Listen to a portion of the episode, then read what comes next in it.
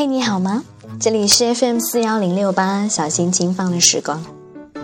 气象预报显示，这一周气温基本上在七到十七度之间，也就是说，我们会在这个温暖的阳光里度过这个新年。所以，你有准备好要褪去厚重的外套，去拥抱这个即将到来的暖冬了吗？今天想要和你分享一篇文章。它是呃，我在一本杂志上截取到的一个专栏作家写的一篇文章，叫做《别在羡慕嫉妒中受苦》。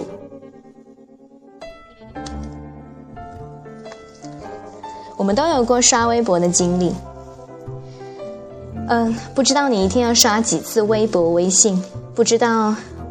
是不是会只要有一点小空闲，不知道做什么好的时候，就会习惯性的低下头，打开微信，手指不停的上下滑动呢？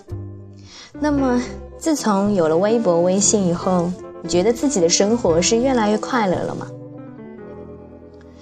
美国密歇根大学前阵子做了一项研究，他们甄选到八十二位使用 Facebook 的年轻人，连续两周每天随机发送五通简讯问卷。让他们评估自己的幸福感，结果是，当他们越常使用社区媒媒体，心情就会越糟，对自己的生活满意度也越低。我觉得这个研究样本似乎少了一点，评估方法也许可以更加严谨一些。不过不管怎样，结果却是很令人感到意外的。常上社交媒体会变得不快乐。如果是这样，我们又为何被黏住，一天要上它千百回呢？你微博、微信里的朋友常常捎来好多小道的消息、有趣的图片、笑话，或者是实用的简讯，甚至很多人觉得比看电视、看报纸还更有意思。更何况，人人都有献宝的欲望，吃到什么好吃的，玩到什么好玩的。或者是自己拍了一张颇为满意的自拍照，就可以立刻上传，接受大家的赞赏和回应，不是应该感到更加的满足和快意吗？另一则报道解释了这样的研究结果。他说，其实人常常在浏览社交媒体的时候，偷偷的羡慕着别人的生活状况，就是这样导致了对自己生活满意度不知不觉的下降。他说。人们在上传有关自己生活简讯的时候，其实都是有选择过的。我们倾向于分享生活中比较正面或体面的时刻，比如获奖、出国旅行、欢乐聚会、减肥成功，或者是享受昂贵的大餐。人们有意无意的其实是希望显示自己好的一面，所以也有意无意的制造了一些假象。这么一来，我们在观看朋友上传的近况的时候，就经常陷入陷入了别人过得比我好的幻想之中。于是，我们对自己的生活成就就开始觉得不如意、不满意了。想想看，谁会把自己蓬头垢面的照片，或者是凌乱狭小的房间放到网上呢？你曾经看到过有微博、微信的好友 P 出他们月底银行账户的数字吗？没有吧？你不妨把自己这一年上传的个人活动讯息全部浏览一次，你会看到自己也全部是在吃香的喝辣的。就别人看来，你混的也可真好。不管是悠闲的在某一个美丽的咖啡店喝下午茶，开心的在家烘焙小饼干，或者是与老同学聚会，我们拍摄的尽是笑脸。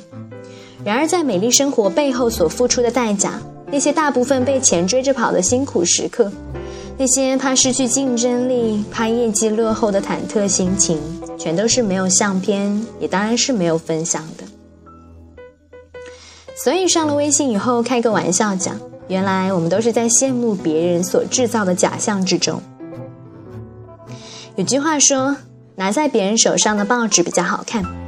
这种心理告诉我们，人类常常倾向于觉得别人可能拥有比自己更好的东西，这在深层的心理当中就是一种生存的焦虑。带着这种生存焦虑来看待外面的世界，就会相信别人手里的面包永远比我们的大。于是，我们一方面偷偷的嫉妒别人，一方面又觉得不能认输，必须让别人瞧得起自己。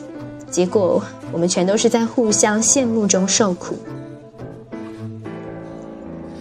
甄嬛传》的作者刘恋子说过：“可以说，从整个金字塔顶峰到底部的人，这部剧中没有一个人是活得自由自在的。”他强调说：“甄嬛是一个失败者，即便是登上了太太后的宝座，但身旁再也没有一个亲近的人。”我在想。要是那个时代就有微博、微信的话，我们一定会误以为后宫佳丽们每天都在保养皮肤、烹饪圣品、试穿新衣、看戏游玩吧。